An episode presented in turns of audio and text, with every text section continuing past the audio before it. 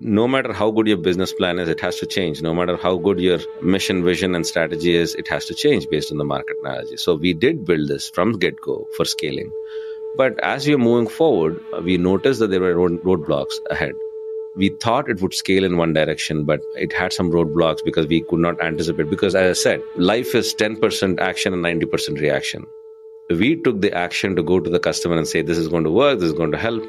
When the customer said, Hey, I need this, that added complexity to the technology stack, and um, hence it created some roadblocks. My name is Srikar Sam Yeruva. I am the founder and CEO of PyCube. This is Code Story, a podcast bringing you interviews with tech visionaries Spent six months moonlighting. There's nothing on the backhand. who share what it takes to change an industry, I don't exactly know what to took do next. many goes to get right. Who built the teams that have their back, The Company is its people. The people. teams help each other achieve. I was proud of her team. keeping scalability top of mind. all that infrastructure was a Yes, pain. we've been fighting it as we grow. Total waste of time. The stories you don't read in the headlines. It's not an easy thing to achieve, mind Took it off the shelf and dusted it off and tried it again. To ride the ups and downs of the startup life. You need to really It's want it. not just about technology. All this and more on Code Story. I'm your host, Noah Labhart, and today how Srikar Sam Yeruva set out to intimately know how to serve hospitals and build the best asset management solution. This episode is sponsored by Kiteworks. Legacy managed file transfer tools lack proper security, putting sensitive data at risk. With Kiteworks MFT, companies can send automated or ad hoc files in a fully integrated, highly secure manner. The solution is FedRAMP moderate authorized by the Department of Defense and has been so since 2017. Step into the future of secure managed file transfer with Kiteworks. Visit kiteworks.com to get started. This episode is sponsored by ClearQuery. ClearQuery is the analytics for humans platform. With their full suite of features, you can go from data ingestion to automated insights seamlessly. With Ask ClearQuery, you can find valuable insights into your data using plain English. Don't miss the opportunity to simplify your data analytics with ClearQuery. Get started today at clearquery.io slash code Srikar Sam Yeruva comes from an immigrant family from India. He had a humble background which shaped his path forward and how he approaches life with hunger. He comes from a family of engineers, and his current venture is his third startup. He loves learning, believing wholeheartedly in constant learning. In fact, he mentioned that education was nothing but exposure, which I found insightful. He believes in being a person that tries to understand things and people without judgment. Srikar started working with hospitals in many different capacities to understand how things worked. This gave him and his team a lot of perspective on how to help them best. Administrators, doctors, nurses, etc. Once they learned how to serve them best, they pivoted to building software solutions to help them lower the cost. This is the creation story of PyCube. My previous companies were also in technology. We wanted to actually get into something healthcare related or vertical related. And healthcare, what better market than healthcare? We started um, delving into it. We started knocking on the doors. We didn't have any domain experience in healthcare. We started uh, going into the hospital market with what we know. So here I am going to the customer. Hey, this is my skill set. This is, hey, can I can I help you with any IT projects and stuff like that? The customer always used to uh, tell us, hey, we don't have an IT need, but we definitely have this need. Can you help us with this? So we started working in hospitals in different ways, learned a great deal about their pain points, understood what, what happens in their operation room theaters, understood we work with the nurses, we work with the OR rooms, we work with the IT groups. Working with nurses tells us how do they look at a software and how do you make them happy. Small things like a, a notification bar, SMS in, in, in an application would actually make a nurse happy. For them, it was like, wow, can you do this? And that gave me a different approach. Oh, so I can do something around this and we can build something to make their life easier. And here they are. We at PyCube were thinking that the hospitals would not allow us because we didn't have the right things. I think it turned out to be the other way. Hospitals did not let us in, since vendors were innovative to come in, new part, new players, because they didn't know how to vet you out. There was also a breakage. They are in a different, completely different world than outside market. That gave us a perspective. We started with solutions. We started doing a lot of services. We started working with them a great deal, and we are switching from services to solutions and products at this point of time we have understood how to productize certain things because service can be always expensive because any service is going to be expensive but how do you cut cost? You have to turn yourself into a product lane so that you can scale. That's how it started. Hey let's actually package this in this form so that we can actually provide the technology to multiple customers at a subscription rate and our mission and vision is giving access to technology to people who don't have it in the hospital sector healthcare sector and it's very interesting. It's a very huge market, broken up, siloed market, and you have to pick your piece. You can't boil the entire ocean, but you need to know where, and you have to be very clear eyed about it. That's what we do. We provide innovative solutions to hospitals. We provide asset management, we provide sample management solutions, and the we found that these are the use cases that no one is addressing properly. Tell me about, you know, the MVP of PyCube. You know, what would be that first, you know, product or first version of the product that you built? How long did it take to build and what sort of tools were you using to bring it to life? If you start a company thinking about a product, then MVP makes sense. You create that to understand a product market fit. That means what product did I build and what is the market need? Is there any connection with it? And if there is any connection, can I sell it in scale? In our case, which is some of a lot of companies out there do that.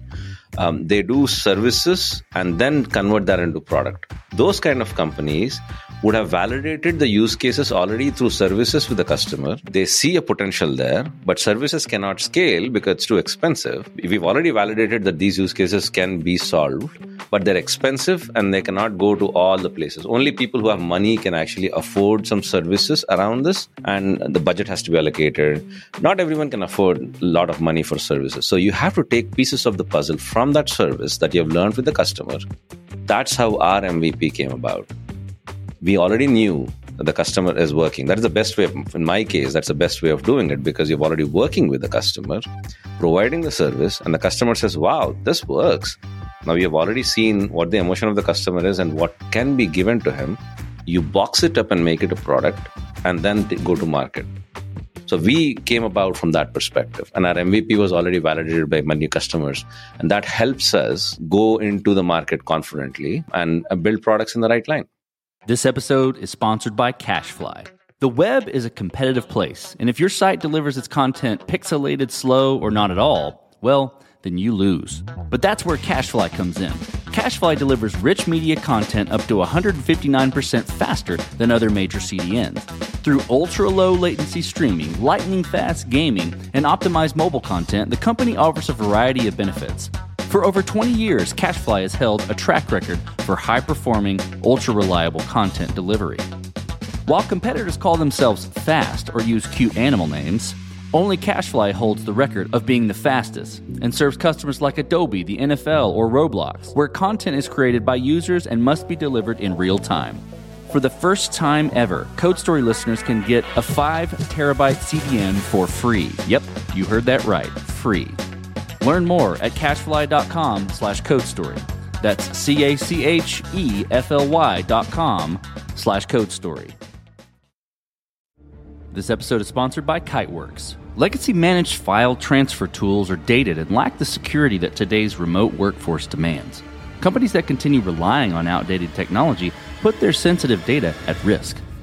And that's where Kiteworks comes in.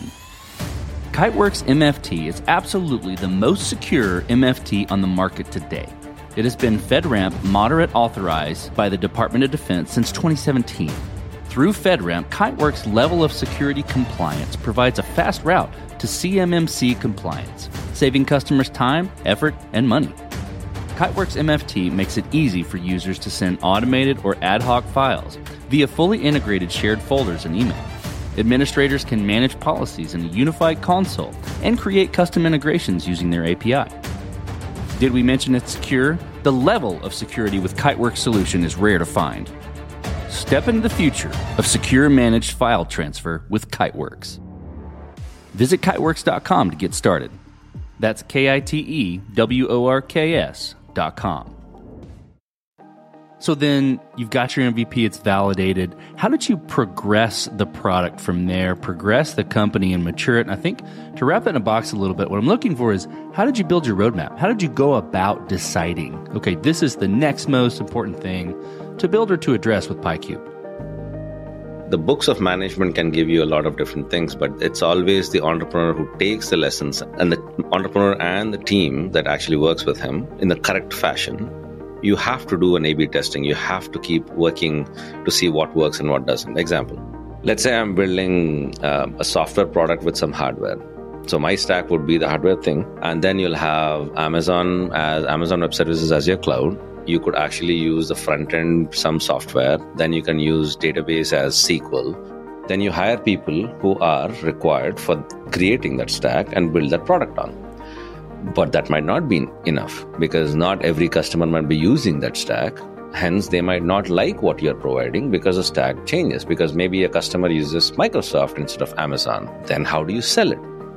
There will be different pieces of the puzzle that you have to test out in the market. Example, you would have to test the technology out to see if that is a right fit for the customer. You have to test out the pricing. You have to definitely in the marketing, you have to test out to do pricing. You have to do a great deal of market research as well if you start building a product without having a market research without understanding what your customers need and how far can you go without research if you start manufacturing about million pens and then then comes the hard story. You'll go back and say why am i not selling again? Because you didn't know how many people need that pen. One thing i've learned over the years is no answer that you get from the market is accurately 100% sure. You have to wiggle your way through. You have to take assumptions on it. Plan a plan b. I price it at i price the pen at one dollar. Maybe I could have actually priced it at 1.5. $1 is less, 1.5 sometimes. Pricing it a little higher will help you with market segmentation. You Second piece is you can't expect to sell it to everyone. First things first, we, we have it here. We are not a good solution for everyone. That's the first thing. The stat, a strategy that um, that we are selling it to everyone is a bad strategy. You have to know who you're selling it to. So we had to put the right strategy together we had to do the right market research, understand our market uh, segmentation, create the right stack on the technology side, price it properly, and we are still working on it. And then the market techno market changes. Suddenly AI comes up, and oh, how do we leverage that? Then the sales part comes in. How do you want to sell it? There are many ways of selling it. You could, example, if I'm making tomatoes, uh, I have an acre land and I'm making tomatoes. Once the tomatoes are ripe, I plug them out and I either I have two options because I only have one week before they get rotten. I either can have it on I go door to door and knock on them and say, Hey, I have a ripe tomato. Do you want to buy them? Or that takes a long time and a lot of people are required because I can't sell all of them. And within the speculated time of one week, they might get rot. So you need other mechanisms of selling it. Maybe you go to a farmer's market and put your stuff there. So, how can you sell your product in the right time? In our case, healthcare is very complicated and distributed and has many needs. So you typically, when you go to the customer with a particular solution, they always say, "Hey, can you do this also?" So you ha- get opportunities um, at the customer side as well. How do you incorporate, or should you say no to that because that is not part of your goal and focus? That's how we we grew, and that's how we do it here. And every department has to be innovative enough. There is a difference between innovation and invention invention is you, what you're creating from scratch. I'm not inventing a new thing here at all. Sometimes innovation is enough for the market. So here we are not inventing a rocket science, but we're innovating a business model, a new way of selling it in, in layman terms. So the customer gets the value at the right price, and you need the right people to do that. That's what we've, we've strategized and moved forward. That's how we grew. So let's flip the team. I'm curious about you know, how you went about building your team. What'd you look for in those people to indicate that they were the winning horses to join you? You have to first get an idea, then you have to find the right people and align them uh, to make them work on one goal. Employment is always an opportunity and a contract between two people. A company says, I'm building this, are you interested? And an employee comes in and says, I'm interested, I want to join this. You have to attract the right people into the company and start building it, and you need the right people then you give them the right nudge to make sure they are the right winning horses around it. I am really blessed with a right set of people here. It is a challenging uh, task to have the right people come together. You need the knowledge, you need the skill set, and also, most importantly, you need an innovative angle and curiosity saying, hey, this didn't work. Can, I, can this work? If those things come together, I think you get the winning horses uh, as a part of your team. We are looking forward to add more new people in different areas, and God bless them. They've been working together and they've been working in an innovative stage, and uh, that is what got us here. This episode is sponsored by CacheFly. The web is a competitive place, and if your site delivers its content pixelated, slow, or not at all, well, then you lose. But that's where CacheFly comes in. CacheFly delivers rich media content up to 159% faster than other major CDNs. Through ultra low latency streaming, lightning fast gaming, and optimized mobile content, the company offers a variety of benefits.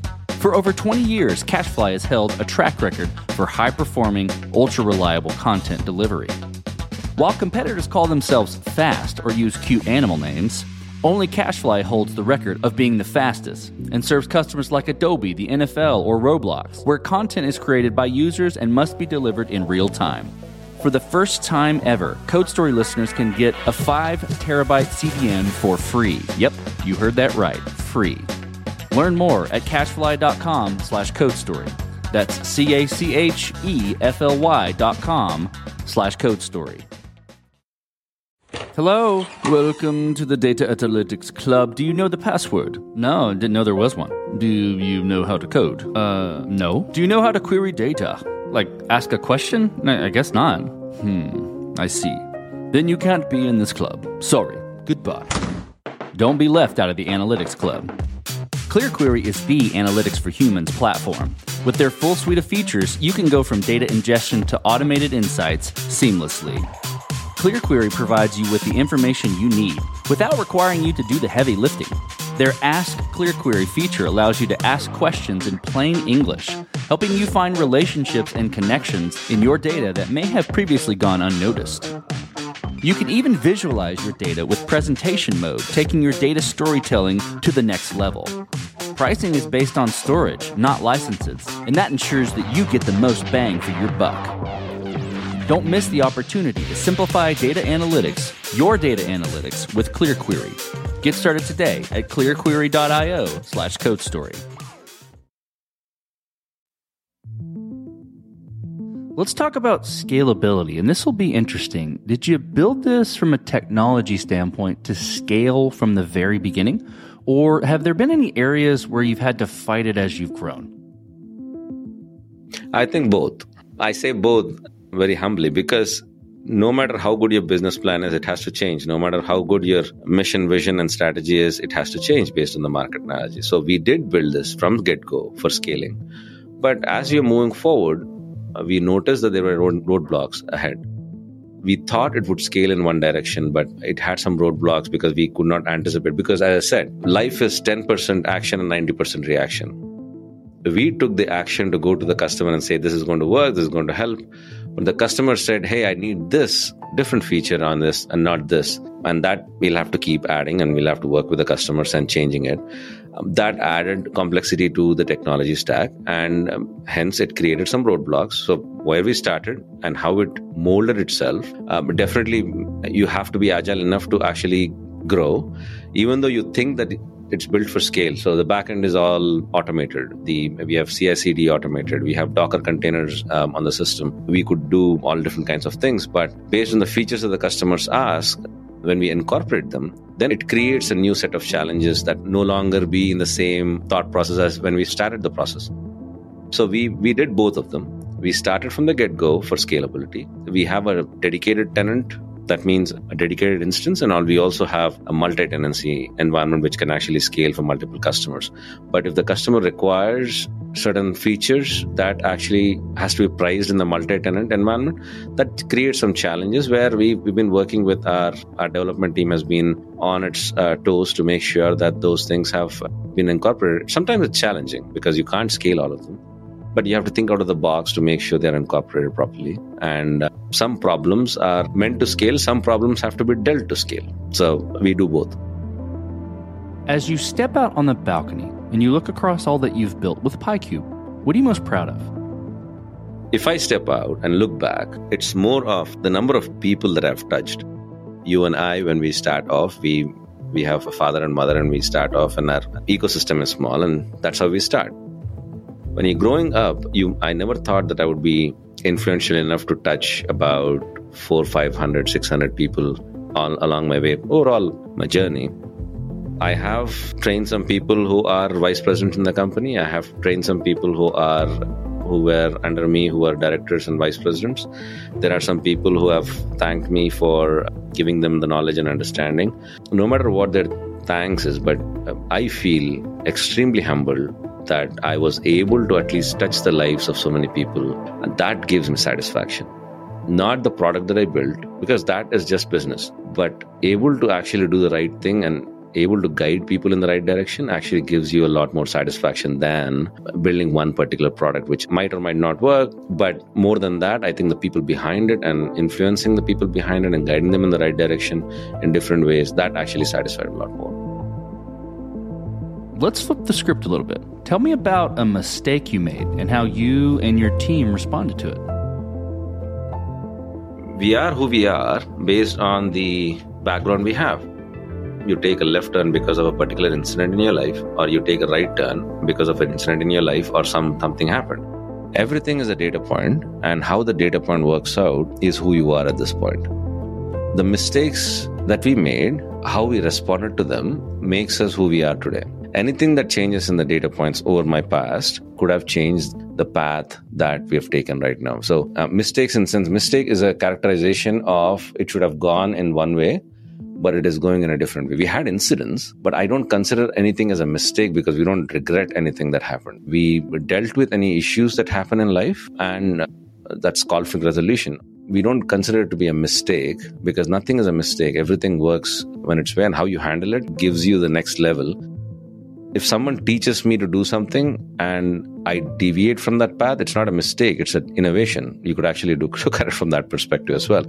We made a lot of deviations from the path and we corrected our course based on the deviation understanding and we learned a great deal. Every deviation from the path uh, taught us a lot of information, which helped us move forward I think you should allow mistakes to happen because you can learn. I think you can learn a great deal from mistakes than or deviations than from success. Okay, what does the future look like for PyCube, the product, and for your team? There are a lot of changes happening in the market. Just look at how things have changed from last year when generative AI came in December, January of last year, 2023, I think and within four quarters the valuation almost tripled quadrupled and every there's an article there somewhere saying 80% or 85% big number of ceos have already tried using um, generative ai that means everyone is trying to adopt. When the market changes how do we make sure we use the technology and understand how do you use these newer technologies and provide solutions to our customers? How do you make it enterprise wide and at a right price. You have to make it economical and available to the customers. The future that we see is an innovative product which has the right technology, not the latest. I would say the right ones. Sometimes latest is not the right thing to do. The latest technology is not the right thing, but the right technology is used to provide the solutions that are helping our customers we move forward and You've heard a great deal about nurses in healthcare are stressed out, the providers are stressed out. There is a precedence to it. During COVID, they have done a lot of things and they have gone through a lot of stress and they've taken care of a lot of patients that have never done that before. And suddenly they are stressed out. People left, people moved from different places. And now I believe this is going to stay here for a long time because people are stressed out in hospitals. So, what do we do to make sure this community service I would call a hospital a community service that they provide to the communities they serve. How do we make sure the institution survives by giving them the right tools and right technology so that the customers, even if you make a, a 5% dent in their stress levels to come down, if you're able to make their life easier to do their jobs, that is what we are striving towards and making sure that we are hitting different personnel from different perspectives and put the right technology in there. Can we make their life easier? That I think is going to be our goal in our products and trying to make it enterprise wide so they can get it at a um, subscription price. So th- those are the mechanisms where I see the um, uh, company going into. So let's switch to you, Srikar. Who influences the way that you work? Name a person or many persons or something you look up to and why. I don't know if it, if it sounds weird, but I'm a person who is influenced by many people. I, I take certain characters from characteristics from uh, different people in different ways. I, I still remember when I was young. As I said, my father used to earn about 300 bucks a month in India, and we used to live in this small house where we had asbestos roof. So when it rains, it used to actually leak uh, because some of the holes, that the contractor that came in did not put the screws in all the holes of the asbestos sheets. So apparently, when it rains, we came to know that some of the holes are still open. So it started raining, and one of the hole was directly above the, the bed that me and my sister were sleeping. So whenever it used to rain, we used to open our eyes, and um, I used to see my mom holding a a vessel on, on on top of the kids so that it doesn't actually wake them up from the sleep. So that that picture, when I wake up at three o'clock and my mom holding a vessel on top of it, so just to make sure the kids don't wake up, that picture gives me goosebumps sometimes because that is the I learned from my mom the love and care that you give to other people and without thinking about yourself. So I, I learned that from her. My father used to be he used to actually make both me and my sister write down letters of unfairness in the market. Uh, so, example, he used to say, Hey, this person is being unfairly treated. He used to write a big letter and then he used to copy the CM of the state CM, the chief minister of the state, which is equal to a governor in America. I'm like, Father, are you crazy? Are you writing this to the chief minister? And you expect what? But he used to never stop. He used to just write a letter whenever he sees something unfair in the market. He used to do that. I used to think he was crazy. Now I look back and it takes guts. Maturity actually teaches you what you have to learn. And I, I hope I was even iota of what guts he had. And I, I learned from the market, from people, how they pull people together. I learn about business from.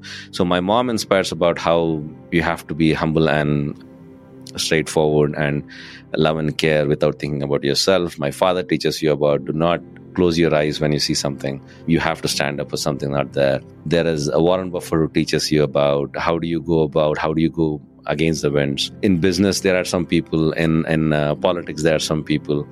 Um, in history, there are some people that actually inspire me, and you learn from them different aspects of it. Last question, Srikar. So you're getting on a plane and sitting next to a young entrepreneur who's built the next big thing. What advice would you give that person, having gone down this road a bit several times? Today's generation has big ideas, great ideas, better than mine, because they are exposed to things that when I was growing up, I didn't have. So obviously, their connected mind and connected strategy and connected thought process around will give them the bigger thoughts. I would only tell them this never stop dreaming about something that you can make change. When you make these big dreams, the only piece of the puzzle is respected. There is a reason why people have not taken that route. There is a reason why you don't see those problems solved. And if you think you are a person who wants to solve that problem, then you start understanding the pain points of the problem and how complicated that is. Then you can't do it alone you have to have a team. So just a kid coming in and saying, I'm going to solve the entire thing, it's not going to happen. You can't do it alone. You need the resources, you need people, you need different skill sets, different perspectives, different thoughts. Bringing it together is a challenge again. You need different minds to come together to solve a bigger problem. And it's not going to be easy because you have to respect it. Nothing is going to be easy because there are a lot of experiences you have to understand. With that being said, I would never discourage them from dreaming but the thought you got has to be vetted properly. And if you think that you are the guy who's going to solve the world problems, uh, then think back again. Why? What? How? Why do you think this exists? And going a little deeper might actually give you a better idea, answer about it. And that would be my suggestion to the guy sitting right next to me. I think that's fantastic. Well, Srikar, thank you for being on the show today, and thank you for telling the creation story of PyCube. Thank you. Thank you very much. It was fun talking to you. And this concludes another chapter of Code Story.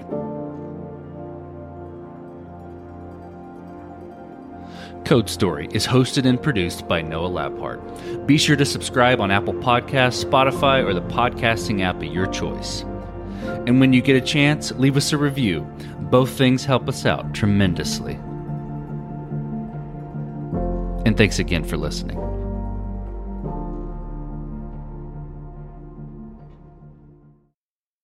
Grand Canyon University, an affordable private Christian university, is one of the largest and fastest growing universities in the country, offering more than 270 programs online. In addition to federal grants and aid, GCU's online students received nearly $130 million in institutional scholarships in 2022. Find your purpose at Grand Canyon University. Private, Christian, affordable. Visit gcu.edu slash myoffer to see the scholarships you may qualify for.